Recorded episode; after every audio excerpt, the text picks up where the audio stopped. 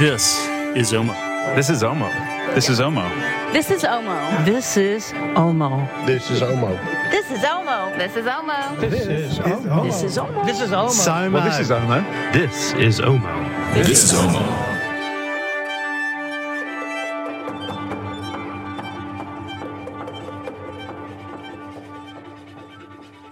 Hello, Homo sapiens, everyone out there. Welcome to Omo, the romance and reality of violin making. You are listening to the final episode of season five. We did it, guys. Merry Christmas out there. Uh, I've got with me this morning, or is it afternoon, wherever you're listening, Jerry Lynn. Hello. Hey, Rozie. And we have a special guest today, which I will introduce very soon. And I'm very excited to have this person on. But Jerry, hi, how are you? You know, uh, by the time you listen to this, the, the VSA convention's already happened, and we're we're headlong into the holiday season. Uh, I'm taking this time to take a little bit of a break to, you know, maybe catch up on some things in my shop that I've been neglecting for maybe years. so it feels good. I'm doing okay with that. How about yourself? Uh, I have been a little sick this week. and uh, you know what? December has hit hard. I didn't even make time to go to the VSA because there there's all kinds of holiday stuff. There's fun personal life stuff Mhm. happening that I will get into in the next episode. Mhm. and um, my my days are pretty full. But um, I'm re- I'm ready to uh, I'm ready to hit another year. I'm ready for big changes at my shop.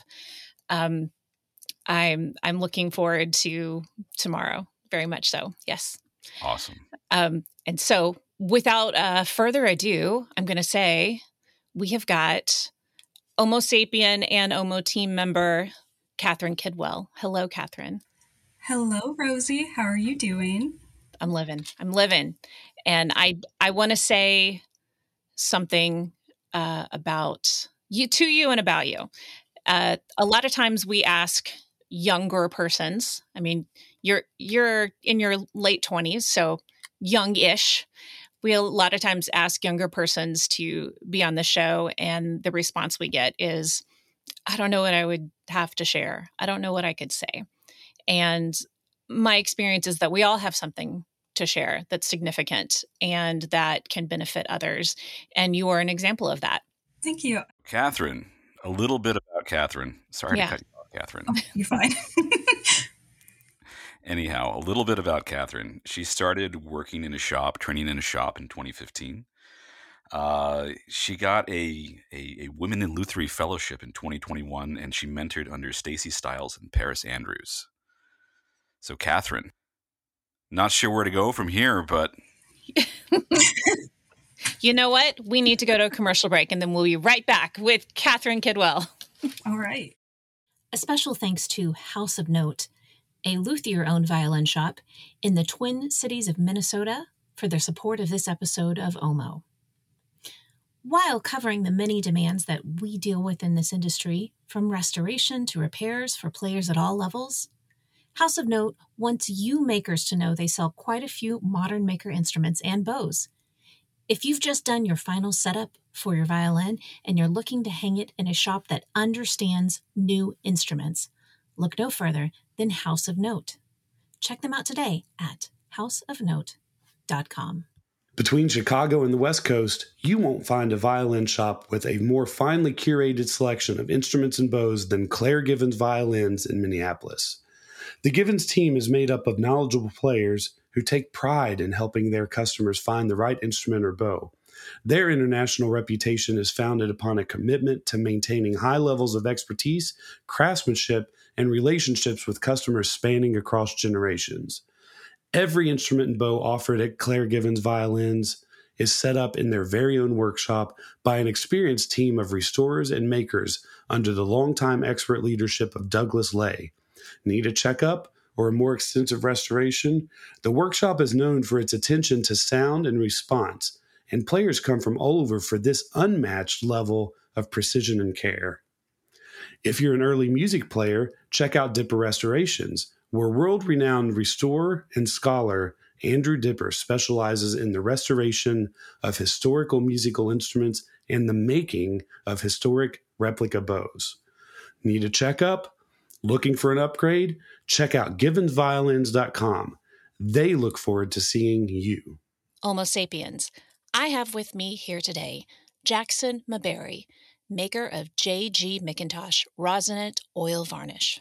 Jackson, can you give us some insight into the kinds of brushes you're using when varnishing?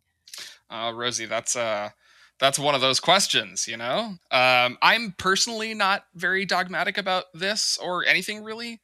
Um, I have liked uh, gold Taklon brushes quite a bit. They're a synthetic bristle, uh, pretty fine, pretty soft, and also inexpensive, which is nice. Um, and you can get them in all sorts of sizes at almost any art store. So those can be a really good first port of call. But I tend to apply a varnish thinned out quite a bit. So soft bristled brush is, is good for that.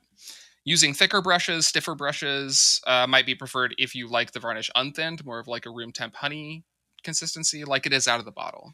Uh, these days, though, my preferred application method is actually to pad the varnish on with uh, makeup sponges. Really?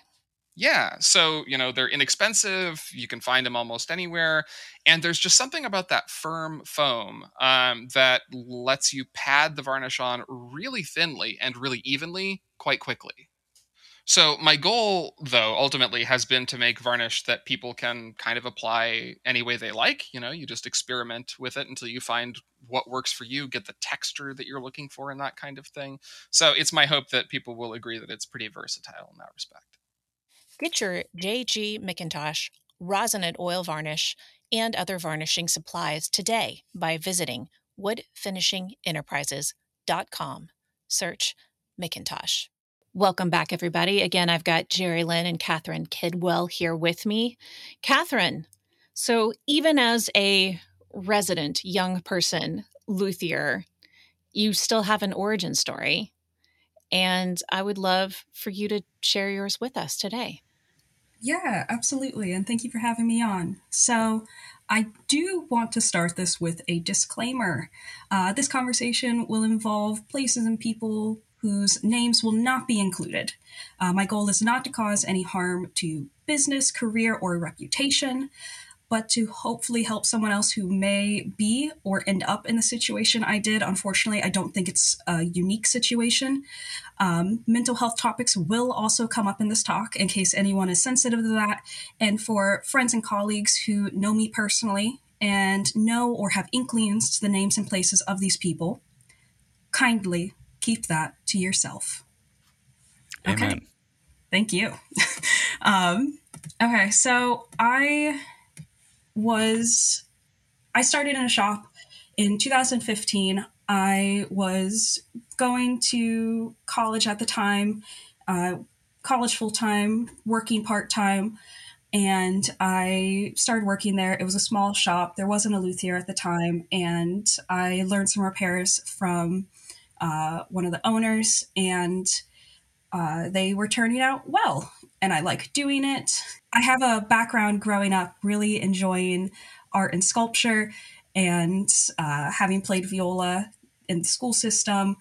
And so, experience with some instruments and with handwork. And so, I think I picked up on it pretty well. A luthier was hired, and a little while later was approached and asked to teach me so give me more instruction and i was asked if i would be interested in working there full time and studying in this as a field and I wasn't sure about it at first. I was interested, and the minute I had that offer to me, the stuff I was studying in school actually became uh, lost its luster to me.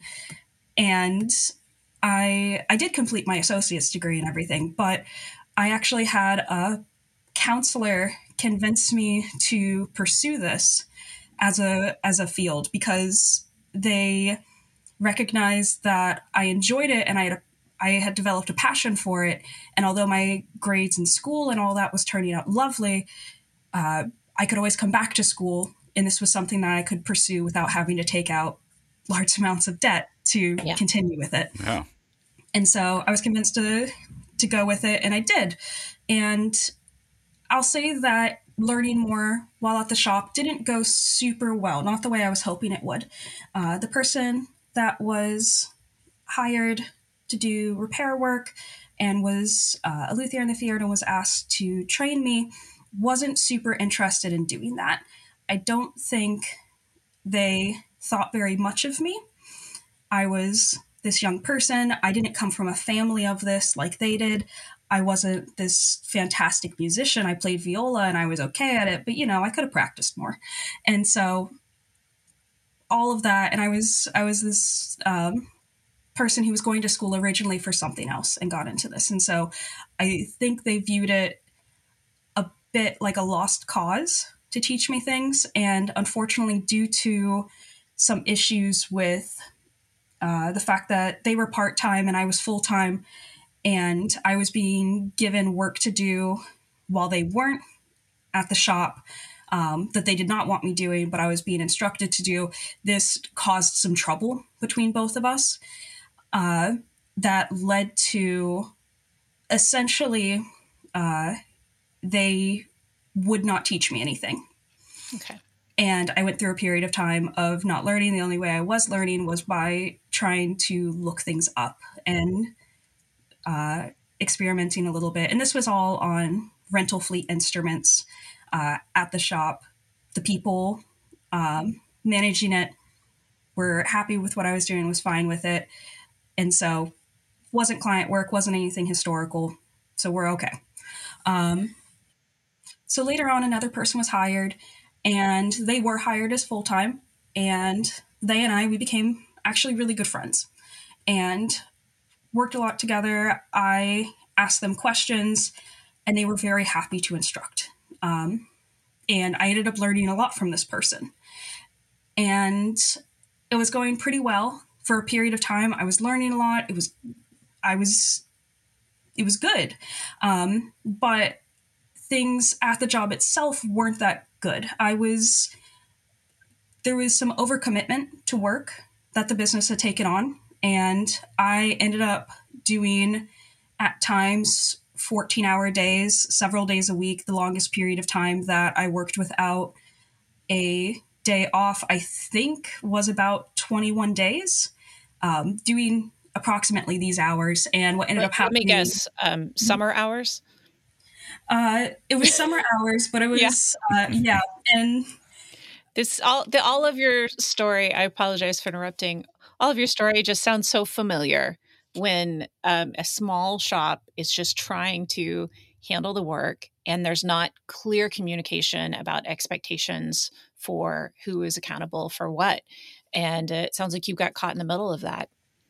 Yeah. And so, and due to overcommitment of work by the business, uh, there was a lot of pressure coming down from members of management where I was being told that if the work wasn't done, by the end of summer that the business could get sued, that we could lose our jobs. And so there was a lot of pressure to get this work done by then. And what ended up happening was by the end of summer, I had developed pain in both of my wrists and part of my hands. And uh, it started continuing up my uh, right arm into my elbow. Yeah. And you're, you're still in your first year. So you probably haven't heard the lessons about how you take care of your body in this field. No, I haven't. I haven't at all. And yeah. it's this was my first full-time job. I worked jobs in high school. I had other uh, jobs I had done for people, but this was my first like W two full-time job I was doing. So I didn't know what was okay behavior and what wasn't okay behavior. Mm-hmm. Um, by colleagues and management and everything. And so, uh, summer ended. I was moved into a different building uh, with my colleague, and it was just them and I in that building. Uh, the rest of it was on the other side. Uh, so we had two buildings going on. And I, for the most part, just worked one on one with this person and continued learning, which was nice. Uh, and then the pandemic hit. Uh-huh. Uh, so that was that was something. And things shut down, but I was still going and taking homework. I was working less because of all that. Um, but things reopened, went back in um, during that year still, and was still having problems. I was still dealing with pain. And because of the stress of everything and the pain I was dealing with, I had actually been falling into a depression. And during uh, the months of the pandemic, I started to develop uh, like chest pain and what felt like difficulty breathing in. So, And and at what age was this? uh, 24? 24 years old with chest pain. Oh, it might have been 23. Okay, same. yeah um and so that was that wasn't great and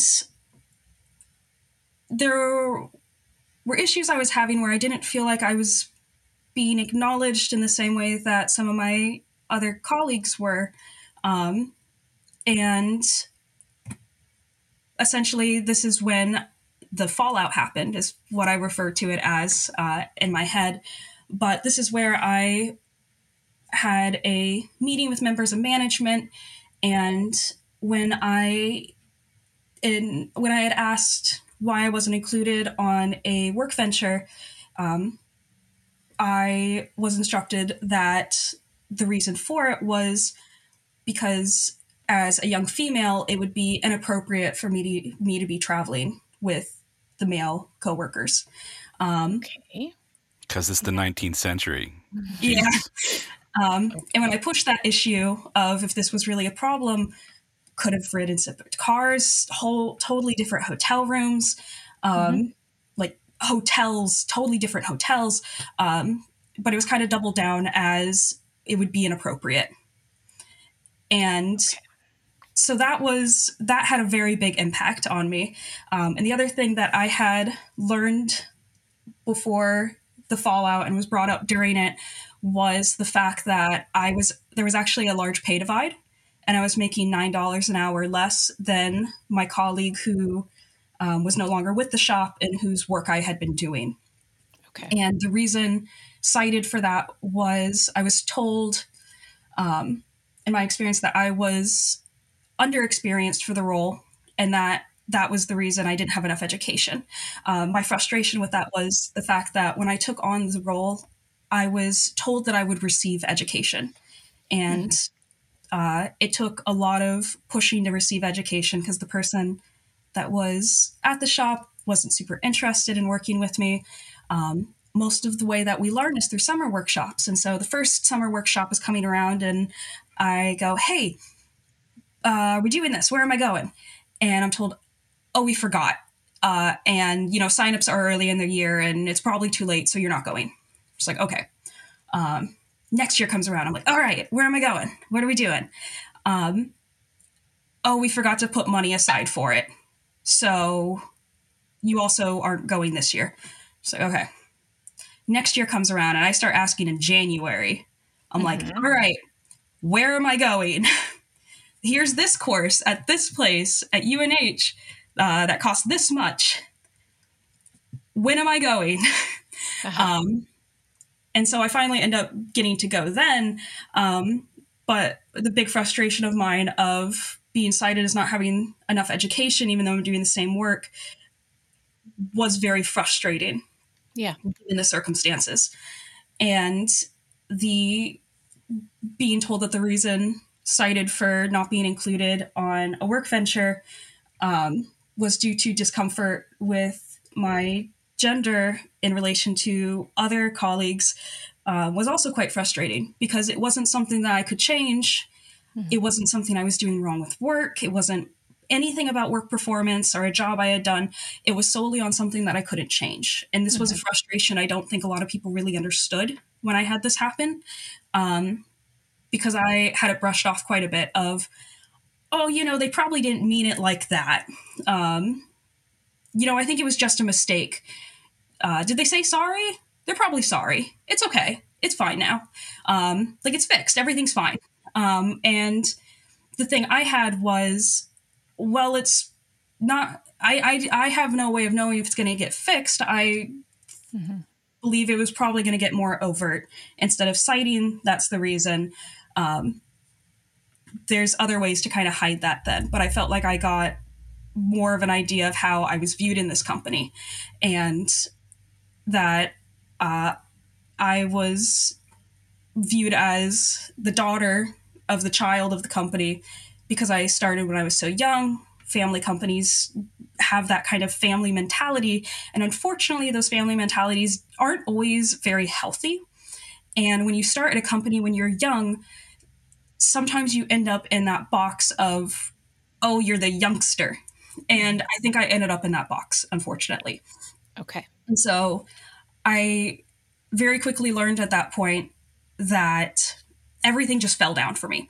I, I, I realized that the effort I was putting in didn't really matter. It wasn't recognized, and nothing I could do would really change that. And that I had no way of actually moving forward in this company. That it, I was, I was stuck. I felt very stuck. And this is still during 2020. We're still in a pandemic. And this is your this is your third wait, third year there. Is that correct? Uh no. Fourth, that fifth? was five years. That was Five my years fifth in. year. Yeah, and you're still was- being thought of as the kid. Yeah. And Okay. so um, I didn't have experience with other shops. I didn't know where I was going to be able to go. I had it in my head that, yeah, no, I don't have enough education. Um, so why would another shop want to take me? Because I didn't have that in paperwork. It's, it, um, yeah, so why would another shop want to take me?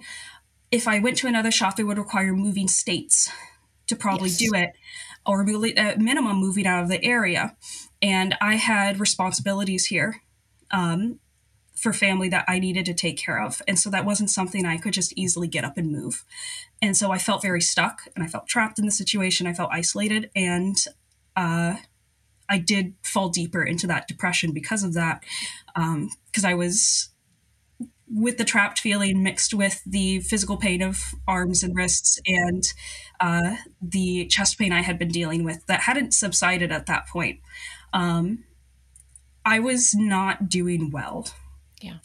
Uh, I was still showing up. I was still completing my work. Uh, but I was not doing well and was in a very dark place. I do want to interject that often our shops, by nature of being so small, we do not offer insurance. Was that also the case with you? Health insurance? You know? I I actually did have health insurance, but uh, because of the pandemic, the system was really overwhelmed for mental health resources, and so I was trying to seek resources of help, but uh, appointments for therapy and counseling would be anywhere from four weeks between Yeah. each other to I think the longest I had was five months between each appointment. And so, and then on top of that, even if you want to talk to a psychiatrist and work through options of medication, that was also difficult. And you're going through and you're trying medication during this time, and that either goes well or not so well, and there's complications with it. And so, pile that all on top of the fact that it's very difficult to receive uh, medical support because the system was so overwhelmed. Um, It wasn't going that well for me. Sure.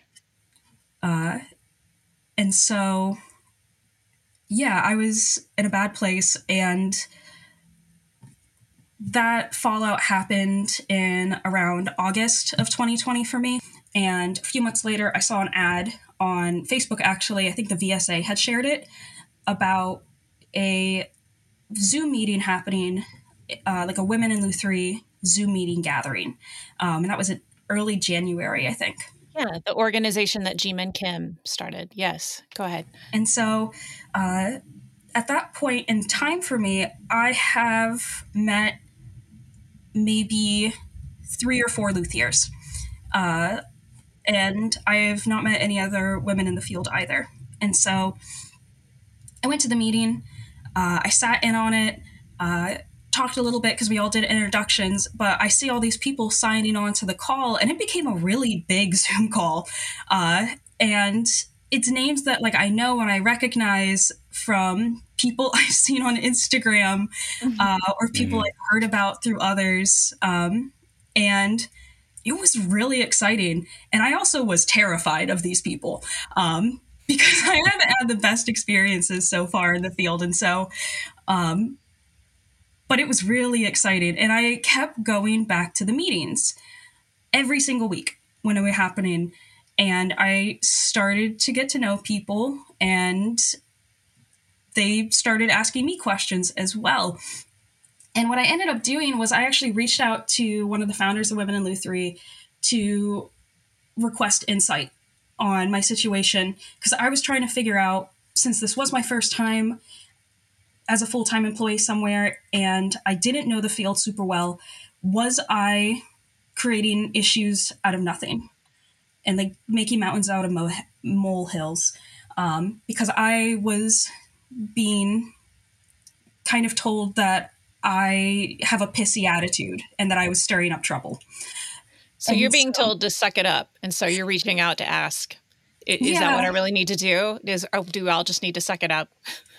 Absolutely. It was I was reaching out because I was trying to figure out if I was uh, just the problem in this and if I needed to if I needed to work on how something I did um, in order to make the situation better.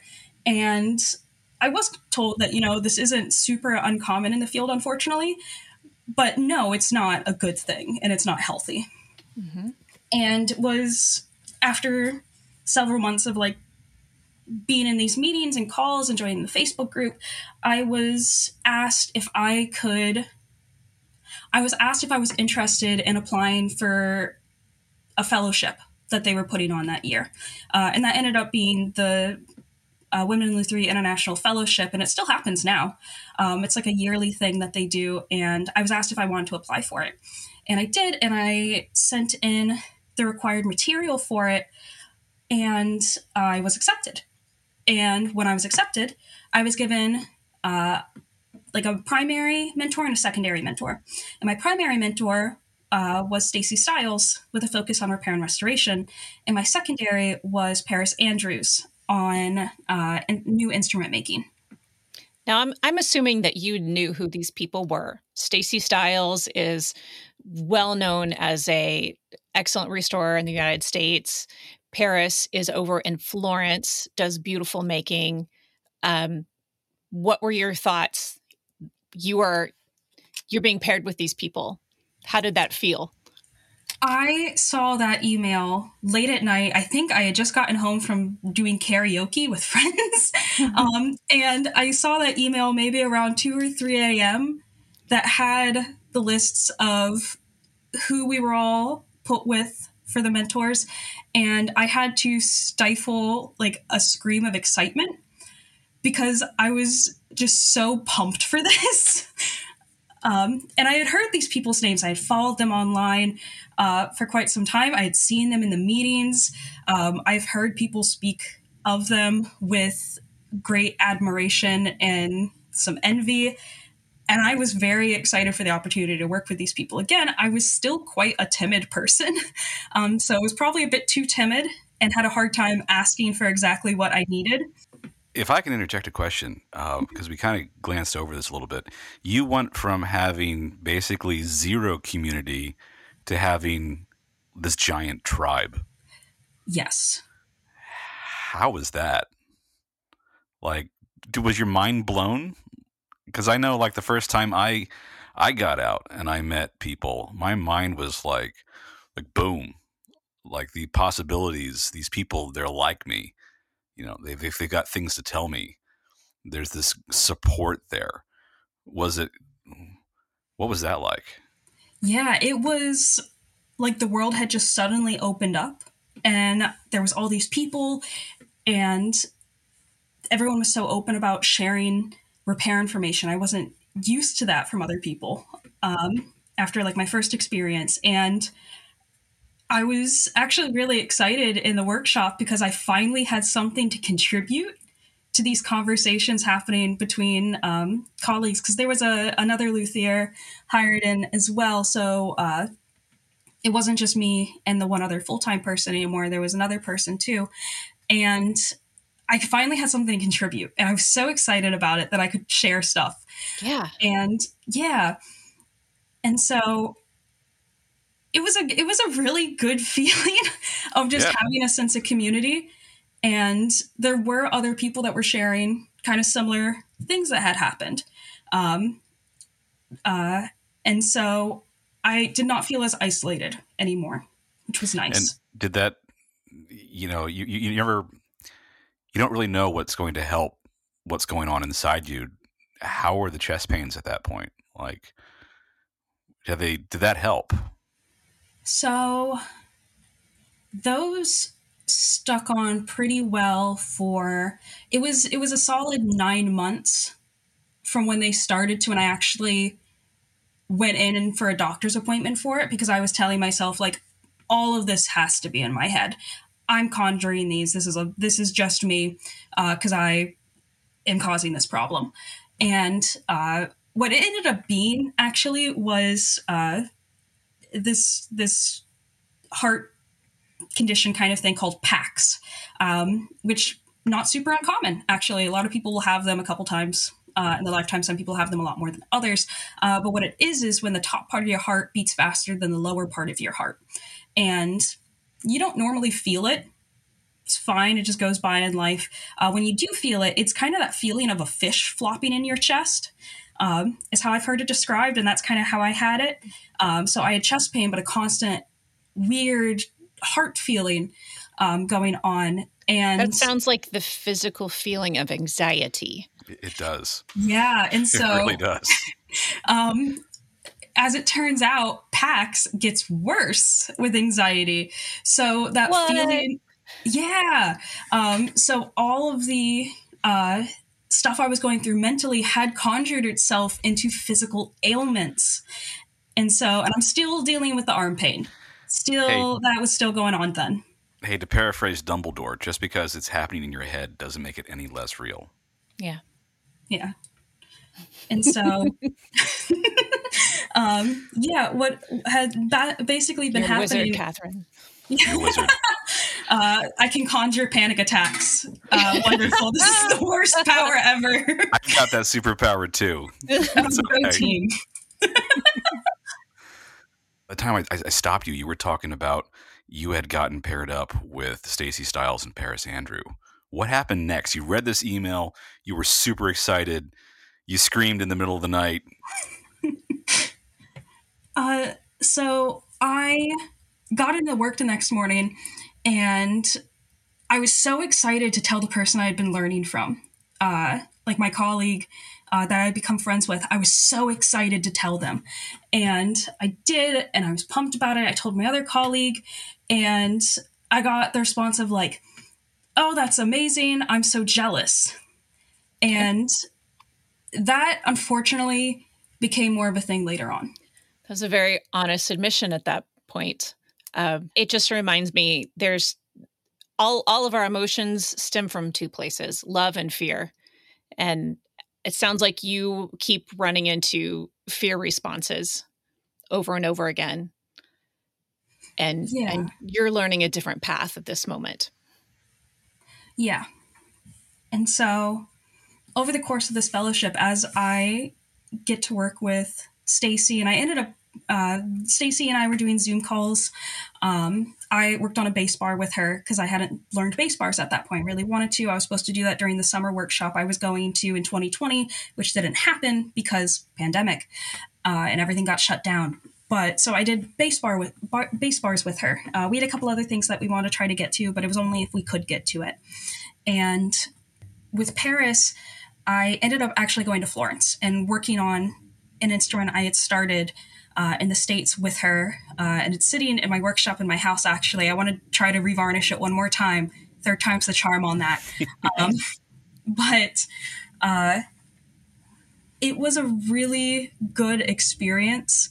And going to Florence and getting to meet all these people as well, um, it was a much more welcoming atmosphere than I was used to. And when I got back is actually when things started to really go downhill with uh, my colleague. And the jealousy really started to kind of show. Uh, I didn't really understand what was happening at first.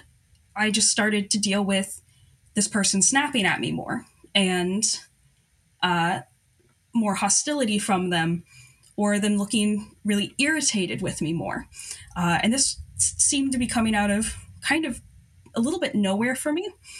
And uh, I tried to communicate with them to figure out what was going on and was informed that I had negatively, I was a negative impact on their work and personal life. And so, and that kind of came out of the blue for me. And I tried to figure out what I could do to fix that because this was my friend. I cared about them. I wanted to try to resolve this. Um, but there wasn't anything I was told to do differently. And they told me they still wanted to be friends and still wanted to talk and all that. Um, and it was very confusing for me. And this relationship continued to deteriorate to the point where um, I was actually afraid to talk to them at work because of the the snapping at me and uh, the anger towards me. It's I was struggling to understand how this person that we would talk and joke with before uh, now looked at me with such hate and disdain in their eyes. And it took me a long time to figure out, and it was through talking with other people as well, that it was jealousy and resentment for uh, the opportunities I had. Um, because when I started, I was still learning. I was having trouble receiving education. Suddenly, I am making all these big connections and I'm talking to these people that maybe they've really wanted to know and meet. Um, and me sharing information or offering to introduce them to people, I think made them mad because it wasn't them getting these opportunities, um, it was me getting them. And they felt that, I believe the reason why they felt that is because um, they w- I wouldn't have gotten it if it wasn't for them. And so they were the ones that deserved it instead. Mm-hmm. And there was nothing I could have done to fix that. Uh, yeah. And I did try. Yeah, that, that's not your problem. That's their problem. Yeah. I'm sorry. Could you repeat that? Sorry, that's not your problem. That's their problem. You know, j- jealousy isn't your fault. It's their fault for feeling that way. Yeah, and it's it's a personal issue that unfortunately I just pay, became a really good scapegoat for. Um, sure. Because things weren't working out well for them, uh, I was a really good person to put all the blame of that on. Yeah. And I wasn't having this issue with any anyone else in my life at that time, because um, I was I, I, was asking friends and other colleagues. I'm like, have, have I am I doing something wrong, or what's going on here? Um, and I wasn't having this issue with anyone else. Yeah. And so uh, I did try to resolve things a couple times before I left. Um, Tell but, me about this choice to move on. Yeah. So this was something where after I had that fallout and when I started doing the Women in Lutherie talks with other people and getting to know them more, uh, a story that I came across that I resonated with really well was that one person had realized after a dispute with management that this wasn't for them and they were going to leave, but they were going to get themselves prepared first. And they took three years saving up money, buying tools, getting their workshop ready before they left. And I heard that and I was like, that is a really good idea. And that's the route I started to take. And so during this whole period um, that this is going on, uh, since probably around maybe February, I started collecting my own tools and saving very heavily and getting ready to have my own workshop established um, in case I needed to leave or was involuntarily um, told to exit the company. And so, what caused me to really leave earlier because in my head i'm like i could do three years i could i could maybe handle that for three years is around november of 2021 someone had mentioned something to me about oh yeah like you know we're only x amount of months from rental season and my what did your heart do? What did your heart do? the chest pain started again but um i i just was sitting and i was thinking i'm like i can't do this again. Not in this atmosphere not in this environment. Uh i'm not learning anything here anymore because the person uh i work with full time won't speak to me. Uh, and when they do it's short sentences and with irritation. And i realize like there's nothing left here for me. The only thing I can maybe get is a summer workshop. And all of this work and effort was not worth one week of enjoyment out of the year.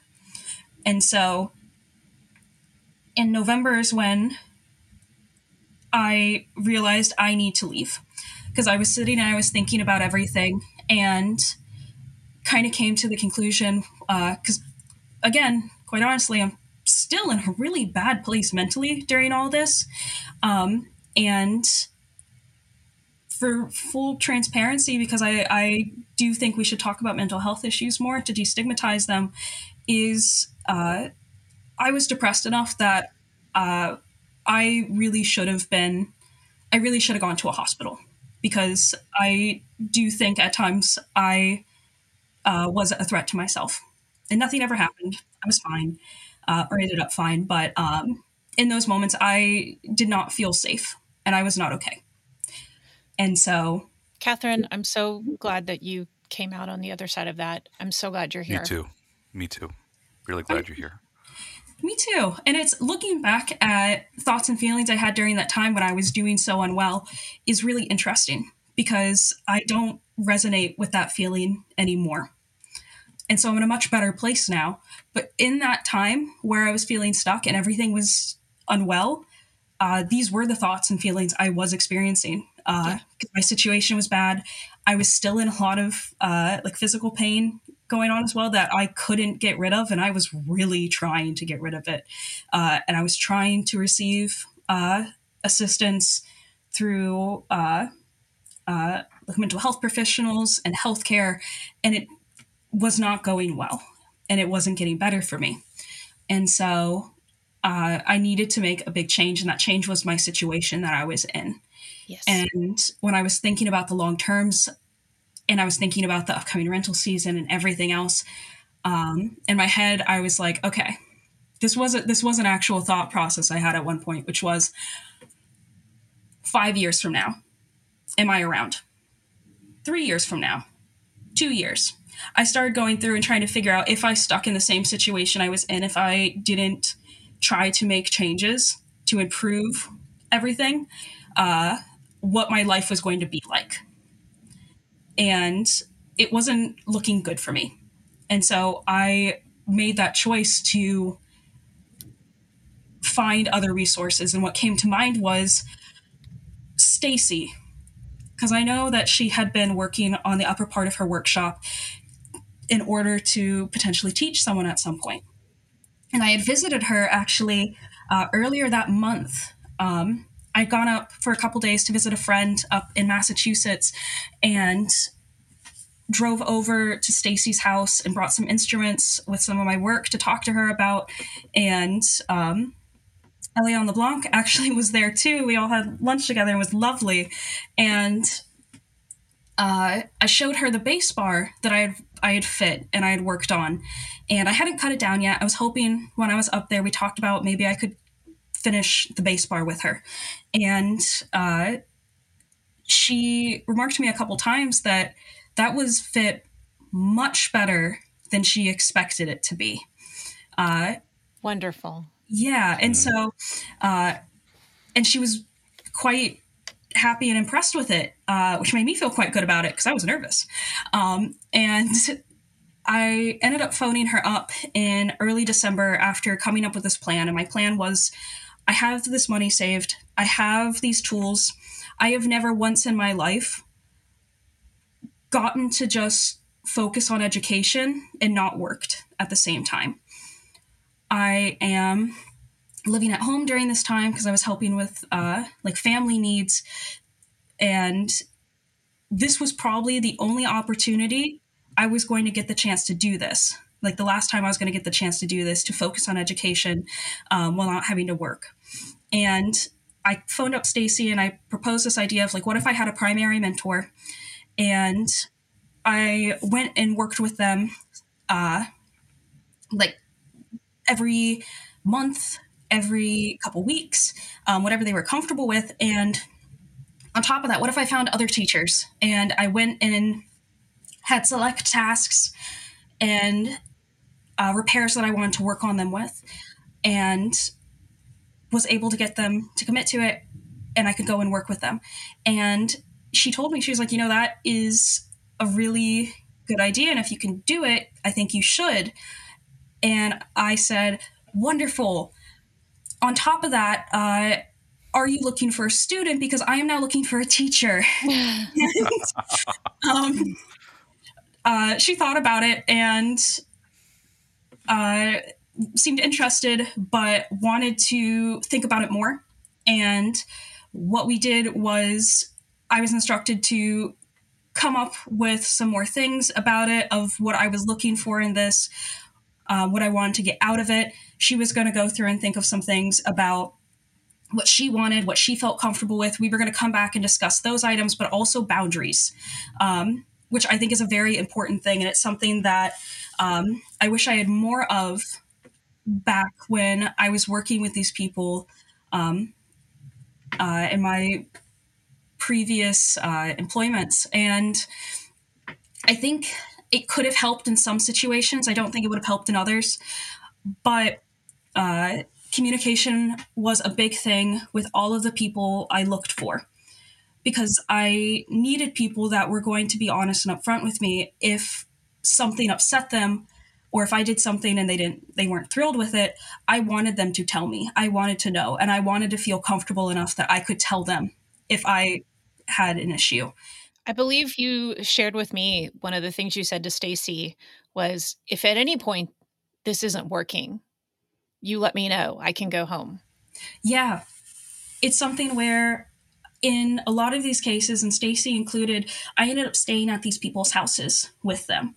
Um, now, for a lot of these people up to this point, they've known me online. We've talked some bits, um, but they don't know me, know me. And I'm entering their house, their homes, uh, their safe spaces, and I am living in it. Yeah. Uh, and I had proposed uh, if this isn't something you're comfortable with, I can find outside housing.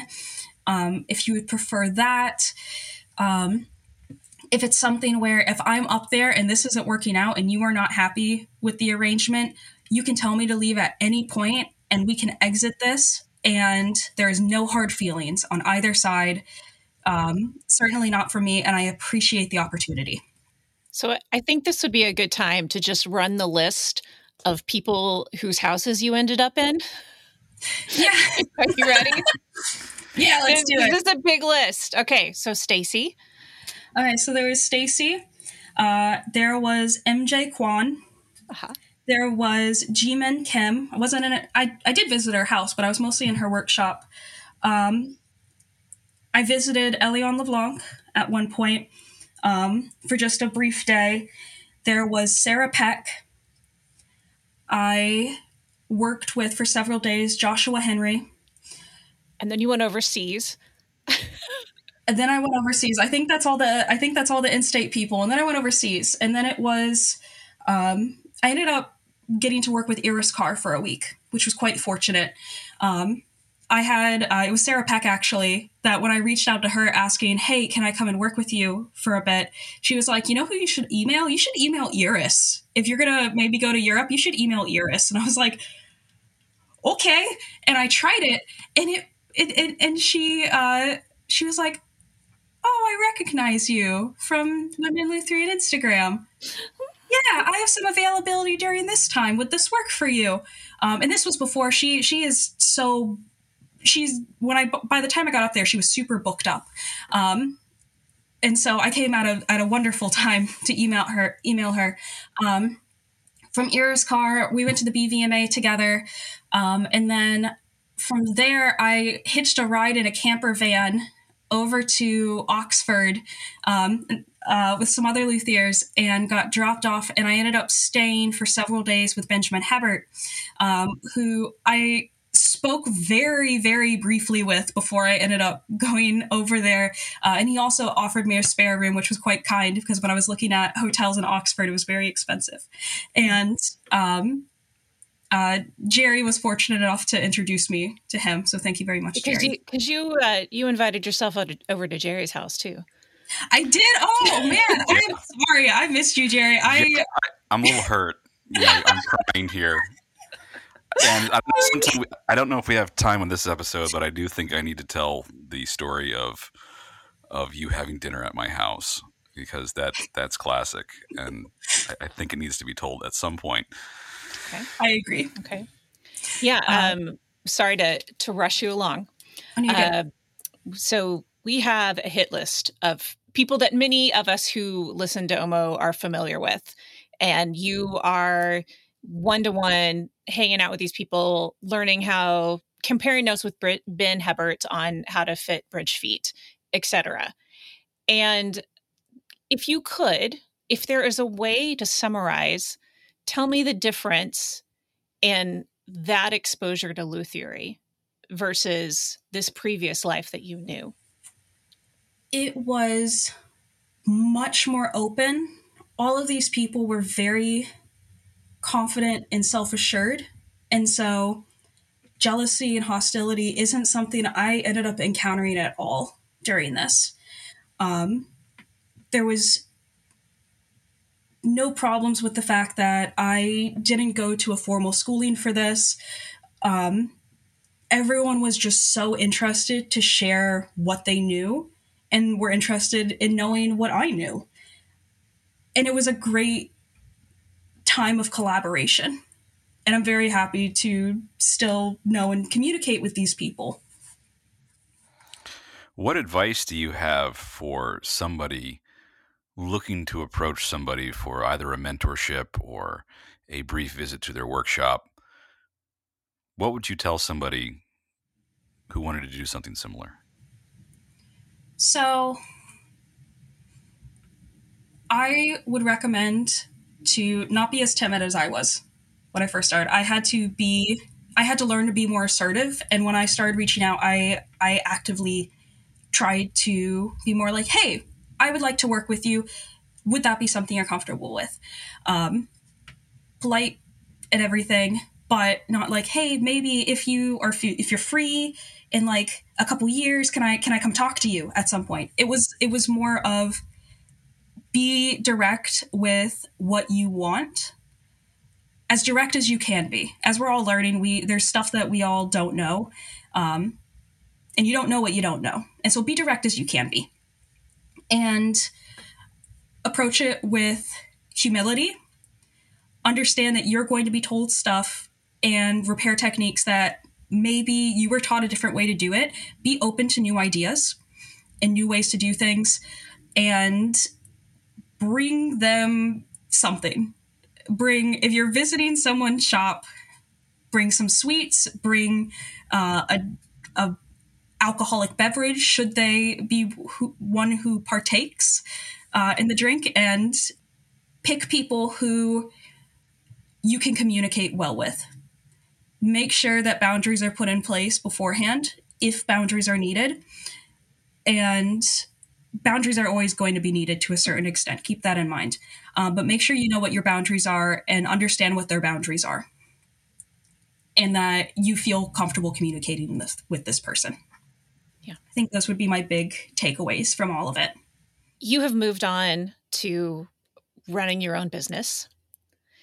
You also are the mental health check in person for Women in Lutherie, your experience has become central to how you interact with the community. And it sounds like it's been transformative in your life. Can you share a little bit more about your place now, your perspective now? Yeah, so um, I do help to run the mental health check ins. We have those every couple months uh, in the Women in Lutherie group. And those are all private conversations where everything talked about in them is kept private. I'm very open about sharing my experiences. This is the most open I've been about it. Uh, and so uh, it's a place that we try to keep people comfortable so that they can talk about this stuff in a safe area. Um, could you could you ask that one more time? Because I'm trying to think yeah. of how to answer that.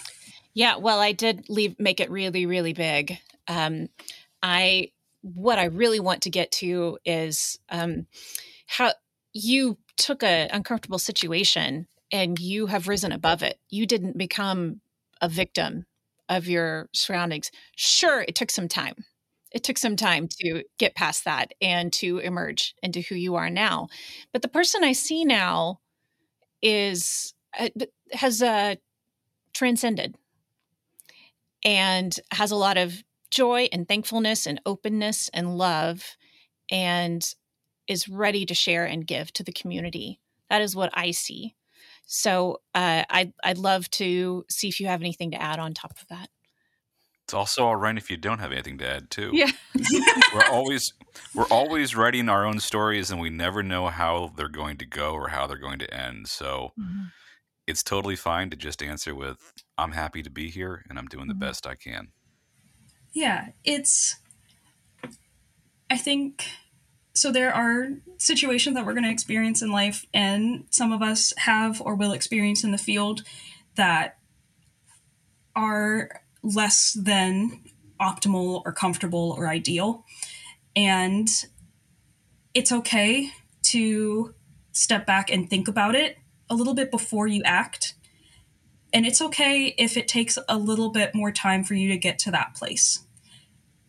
It took from uh, what I refer to as earlier as the fallout, uh, it took a year and a half before I exited that environment in order to pursue what I was hoping would be greener pastures. Um, and I went at it with the hope of this. Um, I didn't know what would happen. I just really hoped it would. And what I ended up learning from this is that um, meeting and connecting with other people in the field, they are kind. If you, and there is a chance that they will connect you with people that they know. People want to help other people when they can, and it's okay to let them do that. It's okay to connect with others and have them connect you, and it's okay to ask for help as well. Katherine, thank you so very much for sharing that with us. I know it's not easy because there's a lot of things about your story that resonate with myself and there's a lot of things that I still can't talk about to this day. And so kudos to you for sharing and being willing to talk about it and for being part of Team Omo. We're really glad to have you. Yeah, thank you so much. I'm very happy to be here.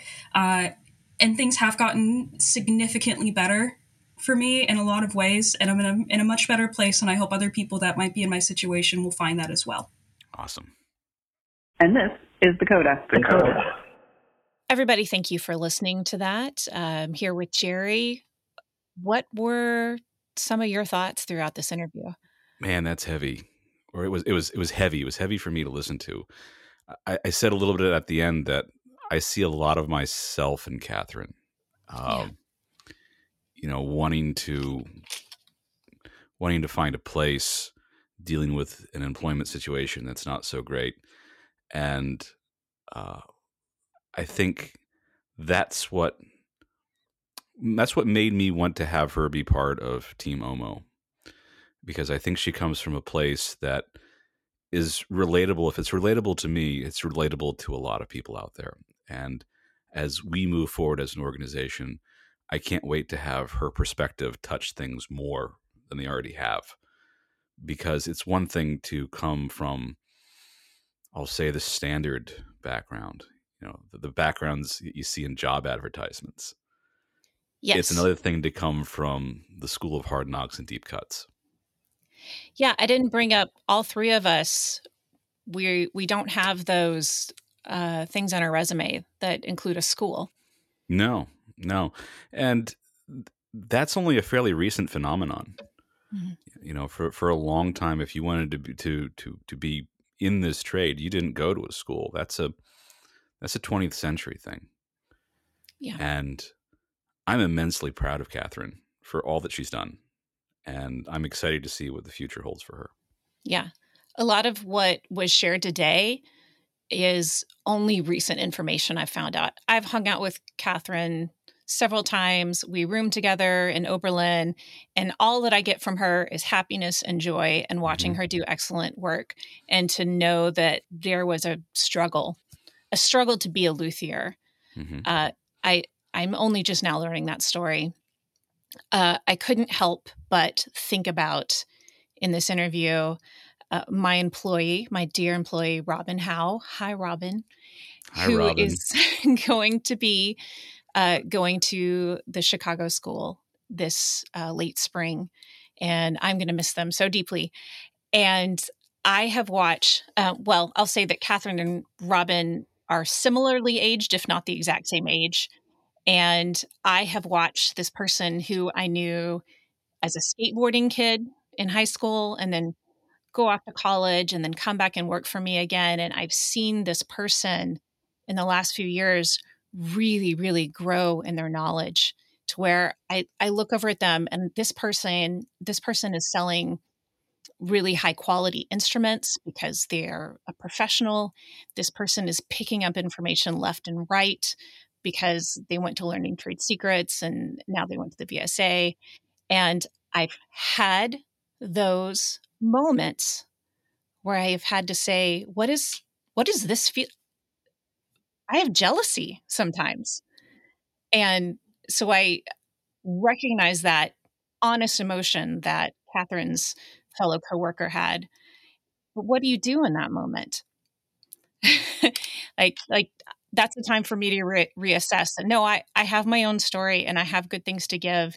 And it's a good thing that this individual is bringing this to my shop. What a yes. gift. Yes. It's not a time to be scared. So, uh, Robin, you're going to go on and do amazing, excellent things. And I'm so proud of you already. Thanks for listening, everybody. This yeah. This was a hard one for us to do because we can see our facial expressions. You guys can't. And to see the genuine concern in all of our faces and to resonate with things that Katherine said, uh, this was tough. And thank you for coming along for the journey. Yeah. And next episode. Yeah. Next episode is a retrospective of five years. We've done this five years. That's how long. Yeah. and we are, as a reminder, we take the month of January off because in December we're going to enjoy ourselves. We're going to have some family time. And so we'll meet you guys in February and we're going to do a five years in review. And uh, I, I think I'm going to go back and listen to some old episodes. Yeah, me too. And remind myself of who we used to be when we were little babies. we used to swear a whole lot more. Yeah, yeah. you can throw in right now. No, there's a there's a, a swear story coming up. We're going to cut to uh, right at the close of this episode, so stay tuned. Okay, so when I went up to Florence in 2021, I was meeting Paris Andrews for the first time, and I went up to do the workshop. Before I went up, I tried to learn some Italian. And what did I use? I used the bird, I used Duolingo. And during that time, I, I just tried to learn enough. I'm not great with learning other languages, and so uh, I had I had some trouble with it. And when I went over uh, across the pond and I went to spend some time with her, um, she took me to a couple different places. One of the places that she took me to was Cremona, Italy. And she took me down there, and I got to meet some uh, absolutely lovely luthiers, and one that I really admire uh, as well. And of course, it was the one I really admire is where this happened. And uh, took me to uh, her workshop, and she was introducing me, and she's like, "Oh, this is my partner, uh, and this is." I'm just going to use a random Italian name. This is Francesco. Um, she's like, oh, Francesco. In, in my head, I'm thinking, oh, Francesco, Cremona, Italy. I wonder, and, and she says he's also a luthier. I wonder if this is the same one I follow on Instagram, the one that does the really cool thing with the cellos and the color. And how do I ask him that? Do I know him enough Italian to ask him that? I don't know how to say colors or cello. I, just, I, I, don't know how to do any of that in Italian. I don't know the proper translations. Um, oh, he has a cat. I know how to ask if you have a cat. So let's rewind back to a couple days prior, where I'm sitting around the table with um, lunch table with Paris and uh, some of her colleagues and uh, partner and everyone's chatting with each other. They're all chatting Italian, and I'm sitting there listening, trying to pick up on words and phrases, things that I might recognize. And something I keep hearing is cazzo. And my my apologies for my Italian uh, for those Italian speakers, um, but I keep hearing the word cazzo, and I'm like, what is cazzo? And I chip into the conversation at one point. I'm like, hey, so I keep hearing a word, and I know that gatto means cat. What is a cazzo? And uh, Paris looks at me and goes, "Oh, I'm I'm sorry. Uh, it's it's a insult or a crude term. It means dick or penis." Um, I asked poor Francesco if he had a penis.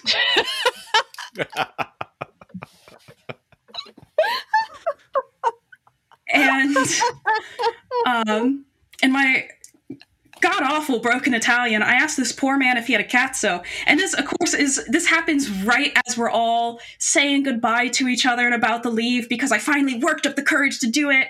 Um, and I went over to them and I was like, "To ha cazzo," and um, he looked at me confused, and other people looked at me confused. And Paris realized what was happening because I mentioned this person before we went down, and she jumps in and she's like, I'm so sorry, I'm so sorry. She's confused. She's trying to ask if you have a cat. And uh, the poor man looks at me and he goes, Oh, no, I don't have a cat.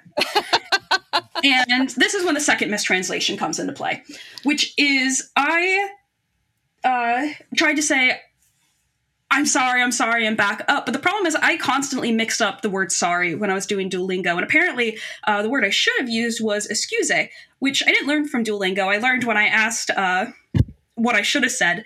And uh, the word that I was supposed to use was spincente. The word that I said to him instead was scrivono, um, which basically means I write. And in the context, I was asking him, it essentially sounded like I was asking him to write me. Um, so I, I asked this poor man, "Do you have a penis?" Uh, and then saying, "Write me, write me." and so it's probably the most horrifying thing I've done uh, in a different language. But I'm still young; I could make it worse later on. Um, There's still time yeah, well, there's still time. There's plenty of time. Uh, and I'm still, for the record, practicing Italian. Um, and, you know, at least I know how to say the word cat and uh, other words now, too. Perfect.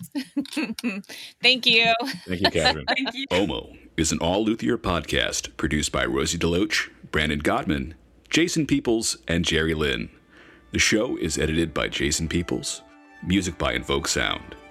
If you enjoy our show, you can help us out by leaving an iTunes review or becoming a Patreon member at patreon.com slash omopod, where you can get your very own Omo swag.